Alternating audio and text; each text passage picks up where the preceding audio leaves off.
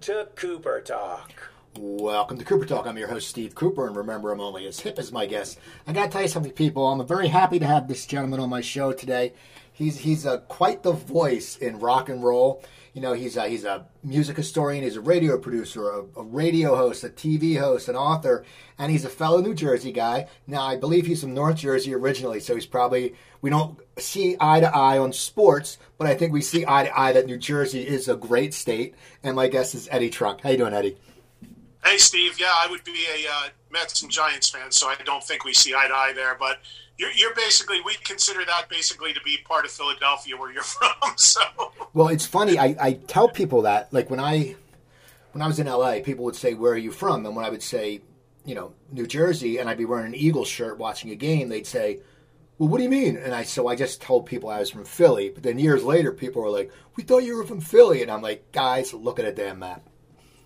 Yeah, I mean, you know, it's interesting. Where I am at the moment is at the Jersey Shore, where I have a, a house here, and um, you know, this is right. This is just south enough where you will get that crossover where you'll see some Jets, Giants, and then you'll also see some Phillies, Eagles. So you right in this area is like right kind of in the middle before the line separates. You know, you get a, a mix here a little bit.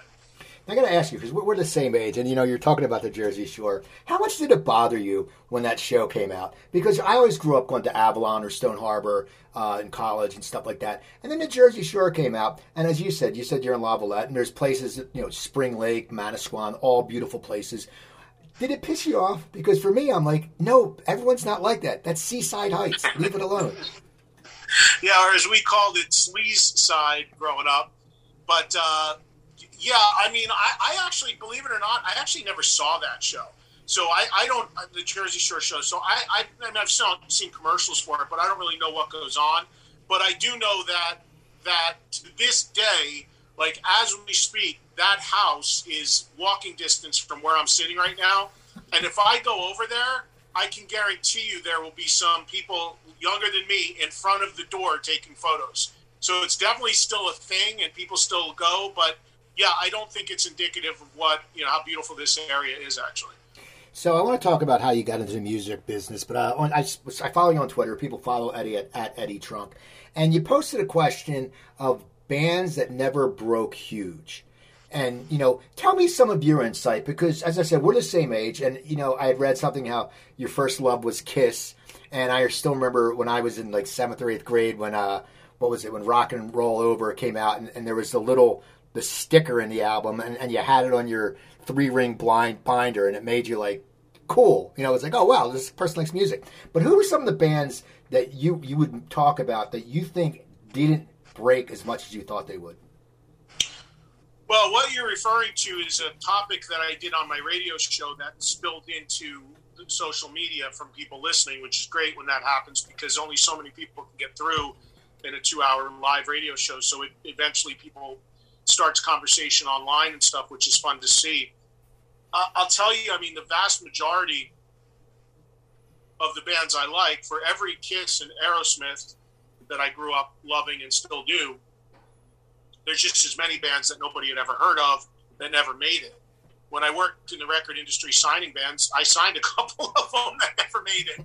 So there's a lot of them. I mean, I loved a band called Icon ICON that were from Arizona, did two records on Capitol.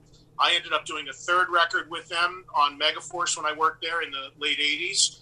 There's also a band from New Jersey called Prophet, P R O P H E T, more of a progressive commercial melodic band, phenomenal band. TT Quick, another Jersey band, phenomenal group. Their guitar player instructed people like Zakk Wylde and the guys in Skid Row and were big influences on them. And unfortunately, he never made it. But TT Quick and the, their guitarist Dave DiPietro, just brilliant. So there's just so many, and I, you know, I grew up loving the British rock band UFO, who are hardly a household name, but still a lot of people do know who they are. But uh, countless, countless, countless bands that you could fall into that category. So there's just a few that come to the top of my mind. I saw UFO at the Spectrum and I think they played with Horslips. I'm not sure. It was it was a weird it was a weird bill. Have you ever heard of a band called uh, Heaven's Edge? Sure. And I know Dave Rath, who's in that band, who these days actually has a very uh, is a very successful music industry A and R guy for Roadrunner Records, and Rath does that now for a living and is you know works with some of the biggest bands in rock and metal. Uh, but yeah, I do know them because I know Rath was in it. But I know they were more of a Philly, Maryland thing than getting to my area of New Jersey. So I don't know their music all that well, but I do know they'll play once or twice a year on some events that I'm on. Yeah, Reggie Wu went to my high school. That's why he was grew up with a grew, uh, dated a girl in my neighborhood who he's now married to. So, so okay, what what made you get into music? When I mean, you've had such a long career in music, and you know, a lot of times we listen, all of us listen to music when we're younger. But what caught your ear? I mean, were you a very little kid and you said, "I just love this," or what happened? How how did you start this long and lengthy successful career? There, there was a very couple very key moments. One was one was uh, hearing a band called the Raspberries and a song called "Go All the Way." That I always point to as the moment where I discovered and and heard proper rock music for the first time, and it was very very impactful. And it was backseat of my parents' car, and I probably would have been around ten years old. And up to that point, I had listened to like Partridge Family records and stuff like that but I heard this song called "Go All the Way" by the Raspberries come on, and it was just game changing to me. It was these crunchy, distorted guitars with this melodic chorus, and it just pulled me right in. I mean, I'll never forget it. And I made my parents take me to the record store and buy me Raspberries records. And I became this fan of this band that really only had a couple hit singles, but I just became consumed with them and was into them really young. I mean, 10, 11 years old. And then uh, walking home from junior high school, a friend of mine, we walk by a record store every day. A friend of mine said, Hey, I'm going to go in this record store and buy this new record by this band called Kiss. And at that time, Rock and Roll Over was their new record, so it would have been 76, and I would have been 12. And I said, I never heard of this band. He said, We should get their previous record, and that was Destroyer. And I did that was another game changing, life changing moment to drop the needle on Detroit Rock City, stare at the album cover, and just became consumed with Kiss. For the next couple years, I wouldn't even let any other bands in and Kiss because I, as a kid, I viewed any other band as a threat to Kiss. So that was my mentality then, and I just became consumed with them. And then eventually got into other music. I, I, I very much wanted to work at a record store. I did while I was in high school and right out of high school. I wanted I went on this mission to basically do anything I could to share the music I liked with other people and spread the word about it. So to that end, I started writing the music high school paper music review column. I started working at a college radio station while I was still in high school. Then that transitioned into working for a record store. And then that in that record store would come the owners of my local rock station WDHA, and I would always pester them to let me on the air to do a metal show, which really didn't even exist at the time. Eventually, they did in 83, so I got into radio. That led to me working for a record company. So it was all things that became interconnected, and it was all about what can I do to share this music I love with other people. So I was writing about it, I was selling it, I was signing it. I worked for a management company. I was doing, I was playing it on the radio. So it became this all consuming thing. The only thing I didn't do was actually play it myself. Now, what is it that drew you to Kiss? You know, we all think about music we listen to, and you'll, you know, I know you said you're an Aerosmith fan, and I still remember live bootleg when Come Together, no, Dream On when he says motherfucker, and we were all like, oh my god, he cursed on an album, and it was just something. But and it, that's what drew. I mean, for me, I loved Aerosmith, and it was you know, um, uh, Sweet Emotion, the opening bass, which just got me.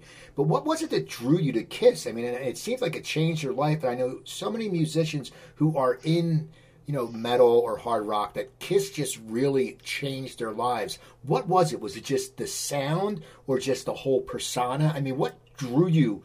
I mean, to seem like it really, really affected you. Yeah, and you're right. I'm in a large group of people that would say that. I mean, there's tons of people, musicians and, and what have you, that would absolutely say that. And there's massive influence. For me, it was very much the music. It really was. It's funny when people talk about Kiss, a lot is made of the stage show, the makeup, the costumes. And I'm not going to lie. Of course, that was all extremely cool to me as well. But it was really the music. And at that point, my first exposure to their music was Destroyer, which to this day is regarded as one of, if not their all time classic studio record. So, you know, I got in right at a time where they were firing on all cylinders and the record was fantastic that they had made at the time. But, you know, it was everything. I mean, until then, it was look, the Raspberries, who were my, the only band I loved before Kiss, amazing songs, but on the cover of one of their records, they're wearing leisure suits. No joke. so here I am hearing this music, which ironically the Raspberries influenced Kiss. But here was the Ras- here was Kiss, which was the Raspberries turned up to eleven, but also with all the other elements of the insane stage show and the characters and who these people were and all this stuff. And I think one of the things lost on people now that that don't they don't understand about Kiss was the anonymity of it was a huge thing at the time.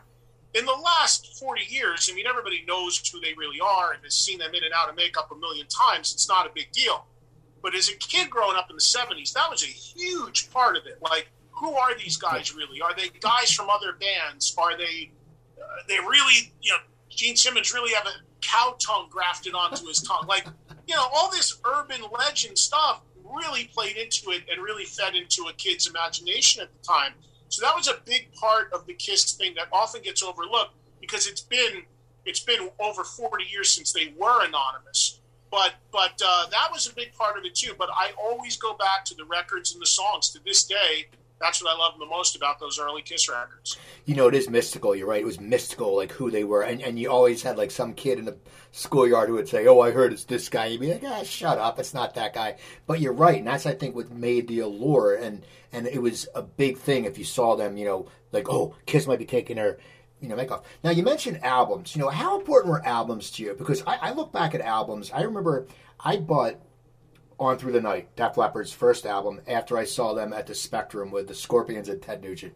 And I remember back then when you, you, you bought an album, you know, you had your job, you saved your money, you drove up, you hoped it had the lyrics inside, but you could just look at it. And as you said, when you looked at Destroyer and, you know, you just looked at it. How important was to you just to like examine the record and were you excited when you would sit there? Was it like, oh my God, I hope this doesn't suck? I only know two songs. I mean, and when you get done answering that, tell me if any album you bought when you were younger just disappointed the hell out of you. Well, to this day, I am a stickler for wanting my music physically, and my preferred format is still CD. If there's something I'm really into, I've got to have the CD. I'm not, this surprises a lot of people, but I am not on the vinyl kick at all. But I, I am still 100% a CD guy. So if it's something I love and I want, I've got to have it physically and I got to have the liner notes in the booklet and file it with my other CDs. Maybe that's just being older, but that's just really important to me. But even as an interviewer to this day, publicists and stuff will hit me up about artists coming on my show, and I'll be like, "Can you send me a CD?" And they'll be like, um, "Well, we can send you a PDF. We'll send you this. We'll send you that." I'm like, "No, can you send a CD? It'll cost you two bucks, I know, but can you send the CD because so many times I will discover things from holding it, looking at it, the artwork, the packaging that will inform me and be really important to me and sometimes be something I'll use in the interview. But, you know, where I am right now at the Jersey Shore at the moment, on the Seaside Heights Boardwalk, I grew up on that boardwalk. And back when I was growing up, there would be these booths where they're still there, where you could put a quarter. Now it's probably a dollar, but then a quarter, and if the number comes up, you could win a record. And you could only select your record based off of what the album cover looked like, because you couldn't listen to the record. So that artwork was so important. And then I would just get, and to this day I do this. I'd go through liner notes I'd read who wrote the songs. I'd read who produced the record, who engineered the record, who mixed the record, who took the photos, who, who was thanked, who wasn't thanked. I mean, this sounds ridiculous, but one of the reasons why I got into Van Halen on their first record was because being a big Kiss fan, I was told that Gene Simmons was involved in them. And if you look at the thank yous on the first Gene, on the first Van Halen record, Gene is the first one thanked. So I'm like, oh, Gene's involved. They like Gene. I must like this. And that's, I mean, it sounds ridiculous, but that's what got me into it. So all of the packaging to this day is is vitally important. And yeah, there were times where you got records that looked cool and they weren't, you know, the music didn't back it up. One that comes to mind when I was younger, there was a department store chain in New Jersey called Two Guys. Oh, yeah. And uh, I'm sure you had them in South Jersey too. And it was a department store, but there was a record store section in there. And when I would go to that department store with my parents, I went right to the record store, uh, the record section. And there was the cutout bin, which was the 99 cent records that weren't selling, which would have the corner snipped. And you could experiment and get a new record for like a buck. And even if it sucked, you're only out a buck. So I bought a lot of records out of the cutout bin because if my mom gave me five bucks, I could buy five records instead of one and try different things. And uh, the only way I could judge these records was off of what the cover looked like because I couldn't listen to them in advance. And I remember I bought a record by a band called Rabbit, spelled with a W. It's like W R A B B I T or something. And I, it was like a live, live photo of the band, and it kind of reminded me of Kiss Alive, the album cover, and it felt like, wow, this is going to be this blazing rock band. And when I got it, I just remember it wasn't. For whatever reason, 45 years later, that one sticks out at me as the one that like looked the part but didn't sound the part. That's funny. Now, as you're growing up and you're listening to you know hard rock, and now you said it wasn't known as metal then, were you attracted to any of the new wave or any of that kind of uh, music, like the Police or anyone like that, or were you just like this is this isn't my this isn't my lane, I'm staying out of it? As my career progressed and I got into rock radio, where I had to play so many things and a lot of things I didn't have anything to do with what I did or didn't play my my horizons broadened a lot in terms of what I have an appreciation for. But to this day, I am still at my core. I would I would not call at all what I am today a metal guy, although I love a lot of classic metal. But metal over the decades have got has gotten way more extreme and heavier and aggressive, and a lot of the vocal that I liked is now gone and substituted for like more of a screaming vocal and that's not my thing. So I'd probably more accurately describe what I like now as hard rock than metal, even though I like a lot of metal. But to answer your question, I mean, you know, I grew up in the era of MTV and all of that stuff, and could, of course, see that music and hear that music. And, and working in a record store, it forced you to be aware of that music and share it with others and sell it. But um, some of that stuff, like the police, I can certainly appreciate, but I'd be lying to you if I told you I ever sat down and cranked up a police record start to finish. It just wasn't my thing. I was always into harder edge music and also vocals. I always had to hear vocals that I liked. So to this day, that's my thing. Um, definitely more of the harder, harder edge of rock, but certainly more of an appreciation of the other stuff.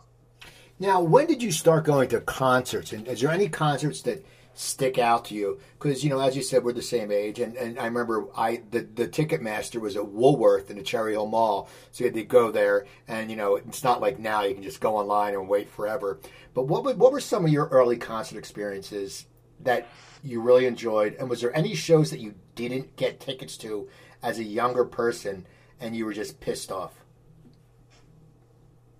Well, you know, going back to the raspberries, obviously I was super young. And my parents were and still to this day supportive of my passion and love for rock music. And they themselves were, were fans of 50s music growing up.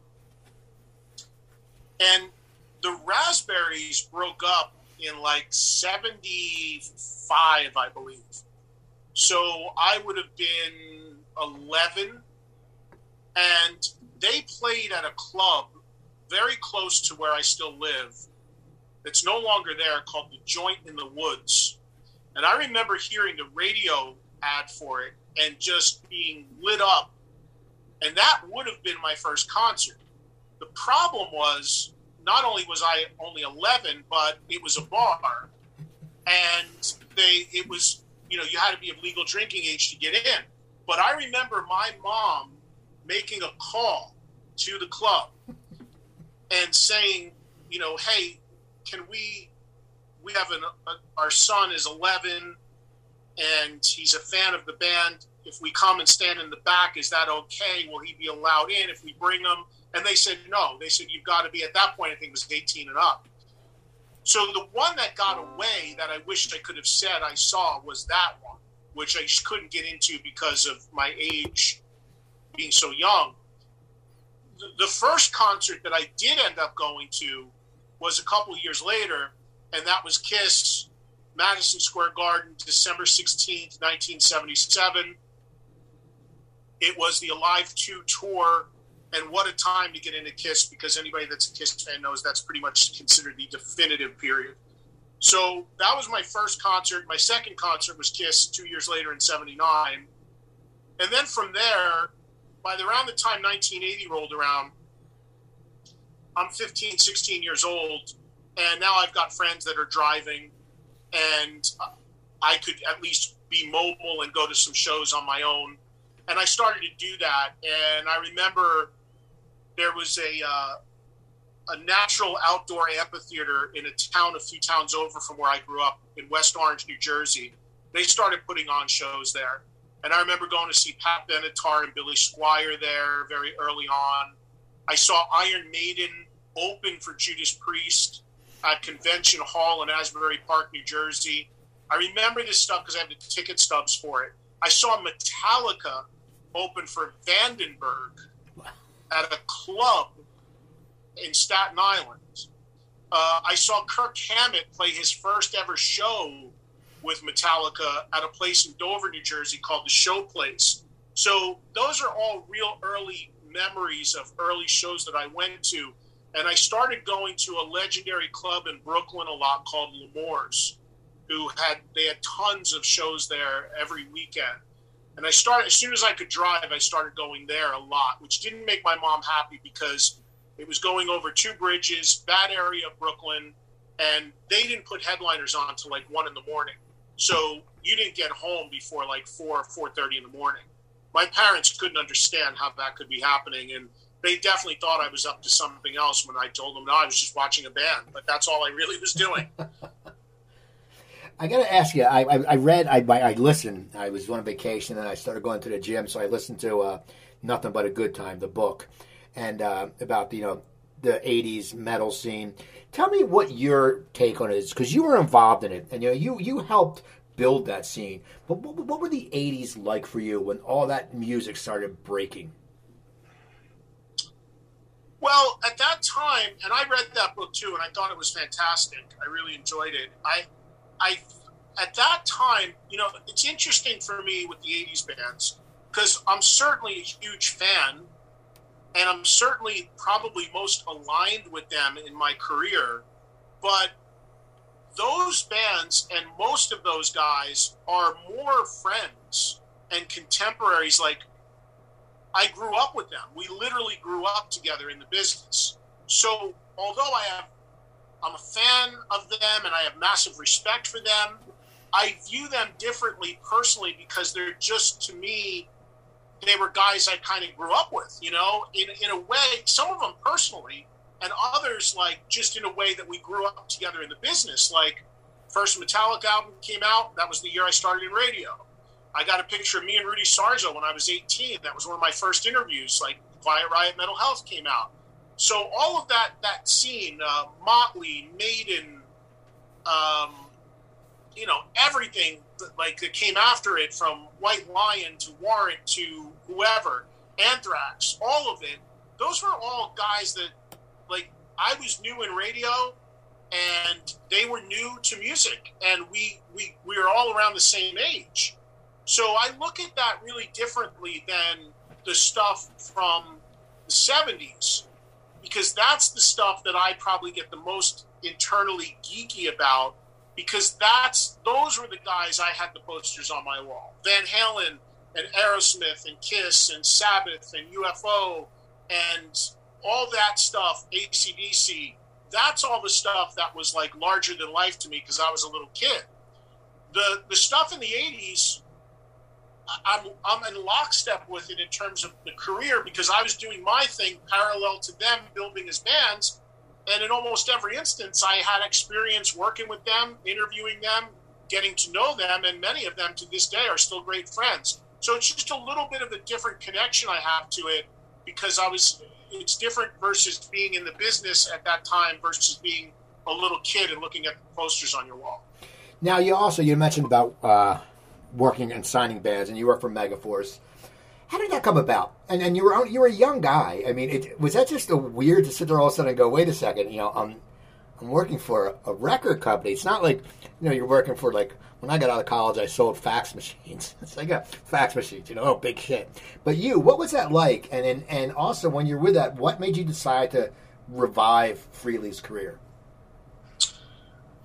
Well, again, the theme here is I did everything with my obsession with music started extraordinarily young. From the Raspberries at 10 to Kiss at 12 to working in a record store at 16 to being on the radio at 16 forward to all these different things. I just started really, really young because that was my only thing. I was not good in school. I did not go to college. I didn't have a passion for anything but rock music, and that's all I really chased. Fortunately, I made it work out, but it was extraordinarily narrow vision because that's all I had an interest in. And um, I, I, when I started a radio show in '83, it there really wasn't anything like a quote unquote metal show on the air there were maybe one or two others in other parts of the country, but it was incredibly unique to be doing a metal show, a, a radio show spotlighting just that genre of music. So even it made a lot of impact at that time that I was doing such a thing. And one of the guys that I used to go buy records from all the time was a guy named Johnny Z, and he had a he had a uh, flea market record store called Rock and Roll Heaven. And I became a regular customer as soon as I got my license. And I would drive there on weekends and buy import records and Kerrang magazine and all this stuff. And uh, got to know Johnny. And then I got the radio show on the air in 83. And I started playing some of the records I bought from his flea market on the air. And Johnny quickly realized that when I played them, even more people came in and bought them. So he started giving me the records when I showed up because it was, you know, it was primitive promotion. It was like, here, you know, take this record by Raven, give it a spin because he knew people started listening to me, and the next day he'd sell more copies. So that went on for a little bit, and then Johnny came to physically came to my studio one night, knocked on the door, and told me he had a band that he was basically risking everything on and he needed to get it played on the radio and asked me if I would play it. And I told him that leave the record, I'll let you know, let me check it out. He goes, No, I won't leave till you play it. You've got to play it now. I was live on the air. And I was like, Okay, what is it that's so important? And it was Metallica's first record. And he said, Please play this, just play it while I'm here so I can tell the band that God played. And I did and uh, I didn't know what I heard. I didn't. I would never heard any music like that, that extreme, and I couldn't tell you. That, I'd love to tell you, oh, I heard the future, and I knew they were going to be huge. That would be a lie because I didn't know what I was hearing. But he was so grateful that he wrote on the cover of the record, "Ed, you were the first. Thank you, John Z." I still have it, and he left. And he said to me that uh, if I can ever get this band off the ground, I'm going to hire you to work for my record company because you took a chance. Uh, yeah, yeah, yeah, right, sure, yeah. And he leaves. And we stayed in touch, and needless to say, 86 rolls around. Metallica is now huge. And Metallica leaves him for Elektra. And he basically called me up and he said, Look, I now have money in this settlement to start a proper record company. I'll make good on my word and I want to hire you. So at 22 or whatever I was at that time, I started working for him. And it was not this amazing, luxurious record company, cushiony, cushy executive life you would imagine. We were working out of his house in Old Bridge, New Jersey. My office was a, a, a spot on the floor next to his daughter's crib with a phone extension leading into it. And I'm not kidding you. So it was, you know, early, early days, but here I was working for a record company. And then for the next three or four years, we built it from there. And he hired more people. His wife was already with him. There was a woman named Metal Marie already with him. And then I came in, and then we built it from there and started signing more bands. And we were managing, he was managing Anthrax. And it, we, we uh, got a distribution deal with Atlantic. And at that time, and answering the final part of your question, where Ace comes in, was I don't. At that time, Megaforce was really about Metallica, Manowar, Anthrax, uh, Testament, heavy music. And although I liked that stuff, I felt like we could also get some hard rock that could maybe get played on the radio. Johnny was never a Kiss fan. I was. I knew Ace was out there. I knew that Ace would be instantly cause interest, in, immediate interest from a fan base to find out what he sounded like and looked like in '86. And then through Eddie Kramer, the producer, we got in touch with Ace. He had done a demo with him. And the next thing you know, I'm sitting down at a table having lunch with Ace and Johnny and Eddie and making sure that Ace was together because at that point, you know, drugs were an issue. And uh, next thing you know, we're in a lawyer's office, and my first signing is a guy that I grew up, you know, member of my favorite band. And I'm happy to say to this day, Ace and I are still great friends. We're in touch at least once a week. What was that like meeting him? I mean, it's like anything, you know, you you love Kiss that changed your life, and that's you know built a path. I mean, it would not as be as big as meeting someone from the Raspberries, but what was it like when you sat there, you know, and finally met him? Well, I learned really early on, Steve, that, and I, I, adhere to this to this day, that even if you are a mega fan and inside you're geeking out tremendously, you, to be professional, you kind of keep that at bay because you, you know that if you want to have a the, the, opportunity to have a real relationship with these artists and cut through all that, you can't come off as a, a super fan and fall all over them. A lot of them don't like it, and they immediately put you in this category of someone that they can't trust or they wouldn't confide in. So very early on, I learned that, and uh, as much as I'm like, "Holy shit!" I'm sitting here at lunch with Ace Frehley. I, I kept it professional, and I probably didn't say a whole lot in that original meeting because I remember Johnny was there, and it was his company. He had me with him because I was his his Kiss guy, and, and, and I knew the history. Eddie Kramer was there, and maybe one or two other people I don't remember. So I kind of just kept kept to myself a little bit in that initial meeting, and then really became uh, somebody that for Johnny to bounce things off of when we were outside of the meeting to say, "What do you think?" and I would give him my thoughts.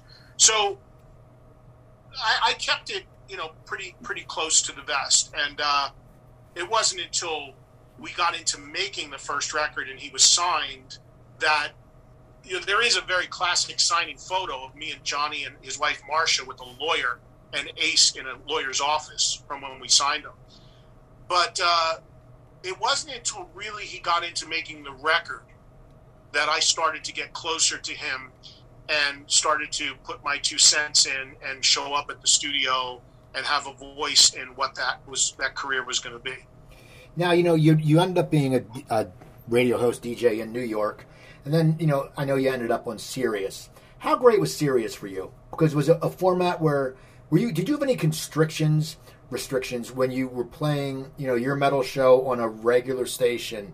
Did they have any restrictions of what you could play or not?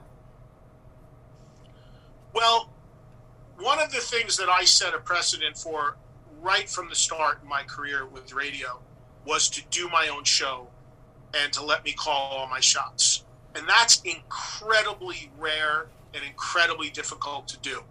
But I started in radio not because I wanted to be on the radio, because I wanted to do a metal show.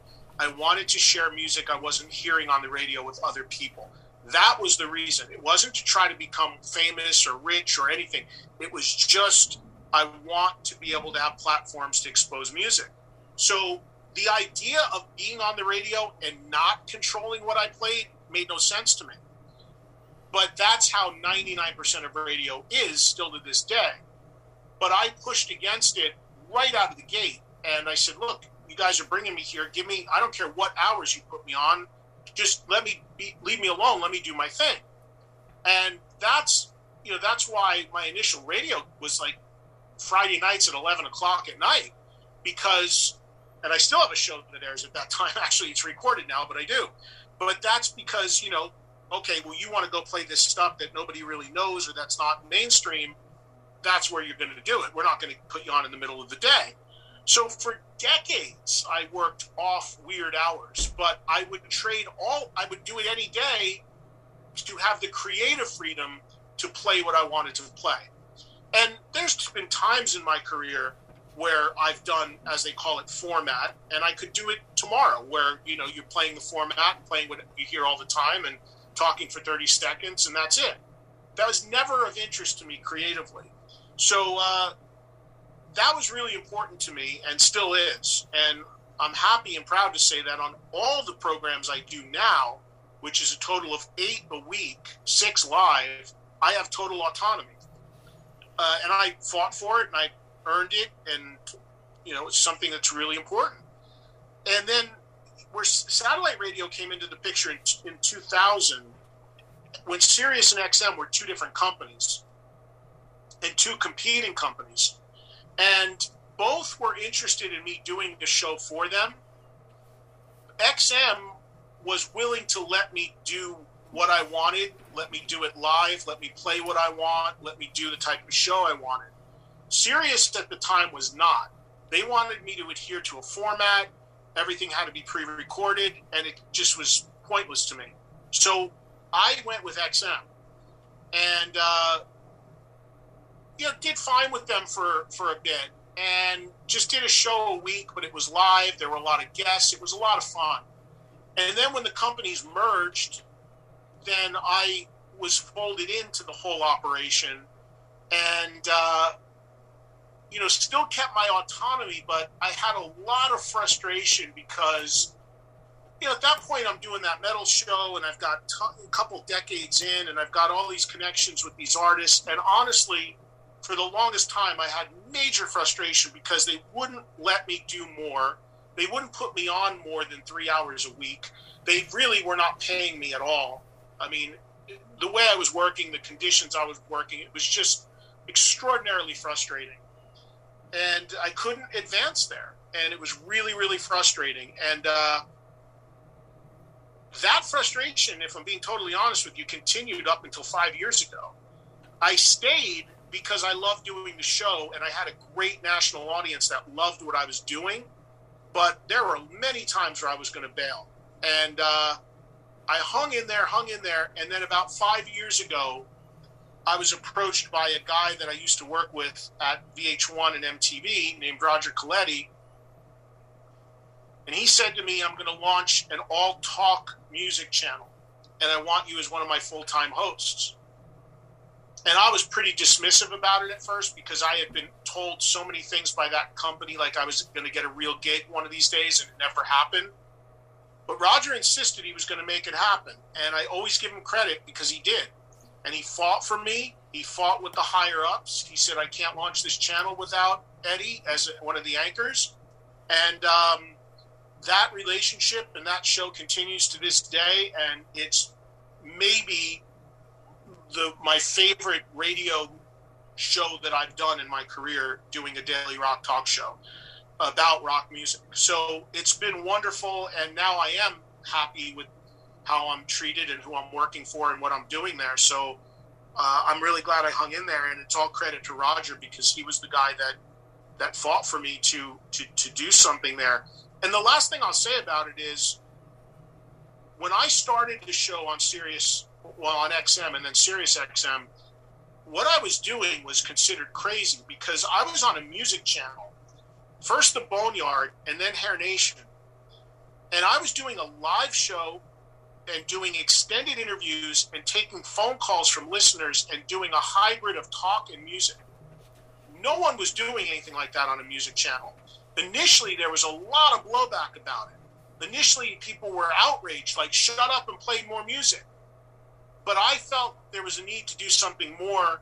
And that was really pretty, worked out pretty good because when Roger and the Sirius XM decided to launch a music talk channel. Here I was already doing it one day a week on one of the music channels. So I don't know if that planted a seed, but it did show that there was a need and an outlet and an interest in it, and that's how it all came together. Now the metal show you mentioned is funny. I've known I've known Jim. I known Jim from back when we did stand up comedy together, and he was jamming Jim. I'm jamming Jim, and he had the blonde hair and wear the tight white jeans. I remember me, him back. This is like 1990. Me, him, and Bobby Levy would work together a lot, and uh, and you know I never knew back then he was so into the, the metal because I think it was a different time. You know when you're doing comics, we, we'd all chase girls after the show. That's what we'd do. We'd perform and do that. Of course. But now, how did the metal show come about? And did you think? that it would just catch on because people love that show. People still talk about that show. Yeah, it's amazing. I'm still asked about it almost every day. It's been off the air like six years now, but it's incredible the mark that it made, and I'm really proud of that because I fought extraordinarily hard to get it on the air and to keep it on the air. The the quick story on that is that I was a host on VH1 Classic for five years before that show, and I was doing every genre of music, and basically I was a VJ interview guy. And kind of referencing what I said before about radio, where I had autonomy to play and say what I wanted, I did not have that my first five years on VH1 Classic. I was, you know, here's what you're going to wear, here's what you're going to ask, here's what you're not going to ask, here's the script to introduce the video. It's very regimented. But look, you're going to get a TV gig, you got to play the game, and I did and I enjoyed it, and I enjoyed the people I worked with, and I have great memories. And I did amazing interviews back then with major people. Like I went to England twice and interviewed Robert Plant, and went to England and interviewed Black Sabbath, and like unbelievable stuff. Back then, VH1 Classic was not seen in that many homes, and it wasn't as popular as it became. So not a lot of people saw that stuff that I was doing back then. But I'm really proud of a lot of the work I did then. But it wasn't me. They weren't letting me be me. And I always asked them, give me my own show, let me do something on the weekend, just turn me loose, and they wouldn't do it. And then they, they, they blew up the whole format of the channel in like 2007. At one day, everybody got fired. And they just decided to put the channel on autopilot and just run old videos. And again, just for clarity, I'm talking about VH1 Classic, not VH1. That was the channel we were on. And um, I knew that eventually they were going to need a show to attract people to that channel because you can only run old videos for so long before you have zero audience. And after about a year of them doing that, I maintained my relationships with the people at the network. You know, I was always sending them ideas and let me try this and let's do this. And it was always, uh, we don't know, we don't know. And then around 07, they called me in and I, speaking of comics, I always had a very open door policy on my radio show for anyone, athletes, comics, who were really into hard rock, to sit in with me. And many did over the years and still do. And one of the guys that was coming around a lot who I'd become friends with was Jim Breuer. And Breuer what had been doing a radio show himself out of his house and he would often have me on as a guest. And he was amazed how much I knew about this music. And Breuer had this, at the time, this concept of doing this TV show that he was calling Heavy Metal Man. and it was it was based around like a guy who's like a dad by day, but a metal guy at night. So he was pitching that idea to the network, and VH1 was sniffing around that. And I was pitching this idea basically like a metal version of the Tonight Show. And uh, Breuer and I put our heads together and did like a hybrid demo of a show that we would do together. And it was very different than what that metal show ended up being, but there was, for instance, Stump the Trunk came from that. That's where Stump the Trunk was Breuer's thing from his radio show. And uh, he said, so VH1 said to me, look, we like, we like both of your ideas and we want you to be together We'd like to do a show with you guys together. So Jim and I are friends. Sure, let's do it. So we hashed out a bunch of ideas, and Jim brought a lot of ideas in. I threw some ideas in, and we got to the point where they were ready to do a show with us. Like they were, we were contract phase, but Breuer decided he didn't want to do it in the eleventh hour, and he bailed on it. And you know, to this day, I'm not entirely sure why, but I think it had to do with the fact that, you know, when you take one of those deals, these ideas that Jim had for these characters and stuff, they own them. Like, the minute you sign that contract, it becomes their property. And I think, I think Jim was gun shy about the deal and it thought he could do something else with his ideas and, and didn't want to sign sign things over. And I get that. Uh, Breuer and I are still friends to this day. So Breuer bailed and I was adamant about still keeping my part of the thing going. But the network was not really interested without Breuer. And I had a fight to get another meeting. And I said, let me come into this meeting with two guys who are also comics, but also really into this music. Don and Jim had already been hanging out in my radio studio. We'd already known each other. We were already friends. I knew the chemistry was there. And I said, let me introduce you to these guys and let's see if we can get an idea going. So after a lot of pushing, I got the network to take the meeting.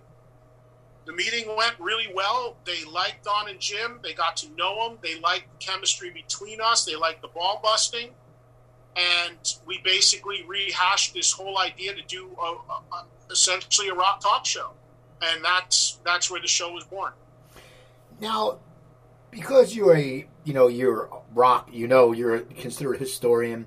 Do you ever get shit from people who don't agree with any of your of your you know what you think about stuff? Because I think you know, especially now with the internet, people you, you can say. I always laugh. You know, you can say would you rather have a Dorito or a Frito? And they would say a Cheeto. And I'm like, well, you don't go to a restaurant and say, waiter says, do you want asparagus or green beans? And you don't say Brussels sprouts. You know, just people always have to argue.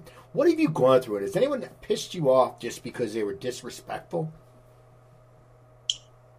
Uh, you, are talking about like listeners, fans, comment type Twitter, stuff, or Twitter stuff like on Twitter. Do people sit there and not want to hear your take sometimes, or how, how how's your relationship? Because you do tweet a lot. Yeah, I mean, uh, when it comes to social media, Twitter was the thing that I really embraced first, and still probably do the most, and still like the most. Uh, I've also ramped up a lot of Instagram lately, but I like Twitter because Twitter, you don't need to always have a photo with it, and if I'm just trying to get a message out about something, but I've, I've, I've ramped up Instagram a bit. Facebook eluded me very early on. I have a fan page that I'll occasionally pay, pay, post on, but that's about it. But to this day, people are like, hey, I hit you up on Facebook. I'm like, I don't even know what that means because my personal Facebook got totally messed up in the setup and it's just there and it's dormant. It's just, it's a long story. So I'm not as engaged in Facebook, but Twitter and Instagram, yes. And uh, you know, I will engage with people. I used to engage with people a lot more on Twitter, but I don't as much now anymore for a couple reasons. First of all, the world is so insanely polarized that it's it's just like you said. I mean, you can you can take the most innocent little comment and someone could turn around and be offended by it, which makes me sick. But it's the way we are today, and I, I don't adhere to it. I hate it, but it is what it is. But the other thing is, being totally honest, I just don't have the time. Like, I, I would get wrapped up in like spending an hour replying to people and getting into it, and then I'm like, I just like gave up an hour. I'm supposed to be working on something and producing something or reading something. So I generally, usually don't get in comment land on anything. Occasionally, I'll pick one or two off and respond, but I usually don't. But it's not even because of like you know the the small percentage of haters because the vast majority of people, and I'm very thankful for this, that listen to me or follow me are very positive and fans, and they get it, and they're objective. And you know, my position has always been like, you don't have to agree with me, and I don't have to agree with you, but we both have the right to say how we feel and should feel comfortable doing so. So, I think everyone's entitled to their opinion. And even if I don't agree with it, that's fine. And I like that debate and discussion. Where I have a problem is just people just you know with pure hate and agendas and uh, people who creatively edit things and put them on YouTube to make it sound like you said did something you didn't. That that's where there's problems. But I certainly hope, Steve, that at this point enough people realize how the internet is and how people are. That if somebody saw something or heard something that before they reached a conclusion on it, if there was somebody that I knew personally and they were really bothered by it, that they would come and talk to me directly because they all know where to get me. So, I mean, to answer your question, um, I dabble in the comments sometimes where I'll feel like I might have an hour to kill waiting for a plane to take off, and you know, something like that. But by and large, I really just post, and I and I am confident in knowing that 95% of the people who are following or listening are doing it because they enjoy what I do even if they don't agree with it all the time. Because if if they didn't, why would you still follow? Why would you listen? And then you've got the three percent, you know, the other five percent maybe of that are people that um, love what I call love to hate you. you know, like like they hate you. They hate everything. Maybe it's jealousy. Maybe it's bitterness. Maybe they don't agree with something you said, so they're going to reach these conclusions and this agenda and hate you, but they listen every friggin' day. Exactly. Now because I ask- when they when they email me, they give me categorically everything I've said, and I'm like, I don't know about you, but if I just if I really don't like someone, I don't I don't listen. I tune it out. I don't pay attention. So that you know, I grew up being a big Howard Stern fan, and I remember Howard used to have a, a, a a uh, chat thing called the Stern Fan Network, and he disabled it because everyone on it was just killing him. And he's like, the thing is called Fan Network, and it's nothing but people talking shit. So you know, I don't get, I really don't get too wrapped up in it. I learned a long time ago to let it roll off your back. Look, there's artists that have problems with me because of my positions on things, but we are in such a hypersensitive environment right now, and it makes me nuts. And I really try not to cave to it. I think it's important for everybody to be able to express an opinion freely. Now you've had a long career, and now will Trunk Nation be back on, or is that is that done? Trunk Nation is the name of my six of my current radio shows. No, what's the one AXS? Oh, that was Trunk Fest. Trunk Fest. Is that going to be back, or Sadly, no. I, I uh, that's I'm actually pretty annoyed about that. I did not that it's not on anymore, but the fact that the, in my opinion, the network completely buried that show for reasons unknown to this day. But I did. Uh, it, the show was not my idea. The, they hired me to do it. I thought it was a great idea, but all I did was host it and do all the things people who saw it saw me do in it. It was great in that it got me to music events and festivals I wouldn't normally go to put me in positions, doing things, trying things I would normally do.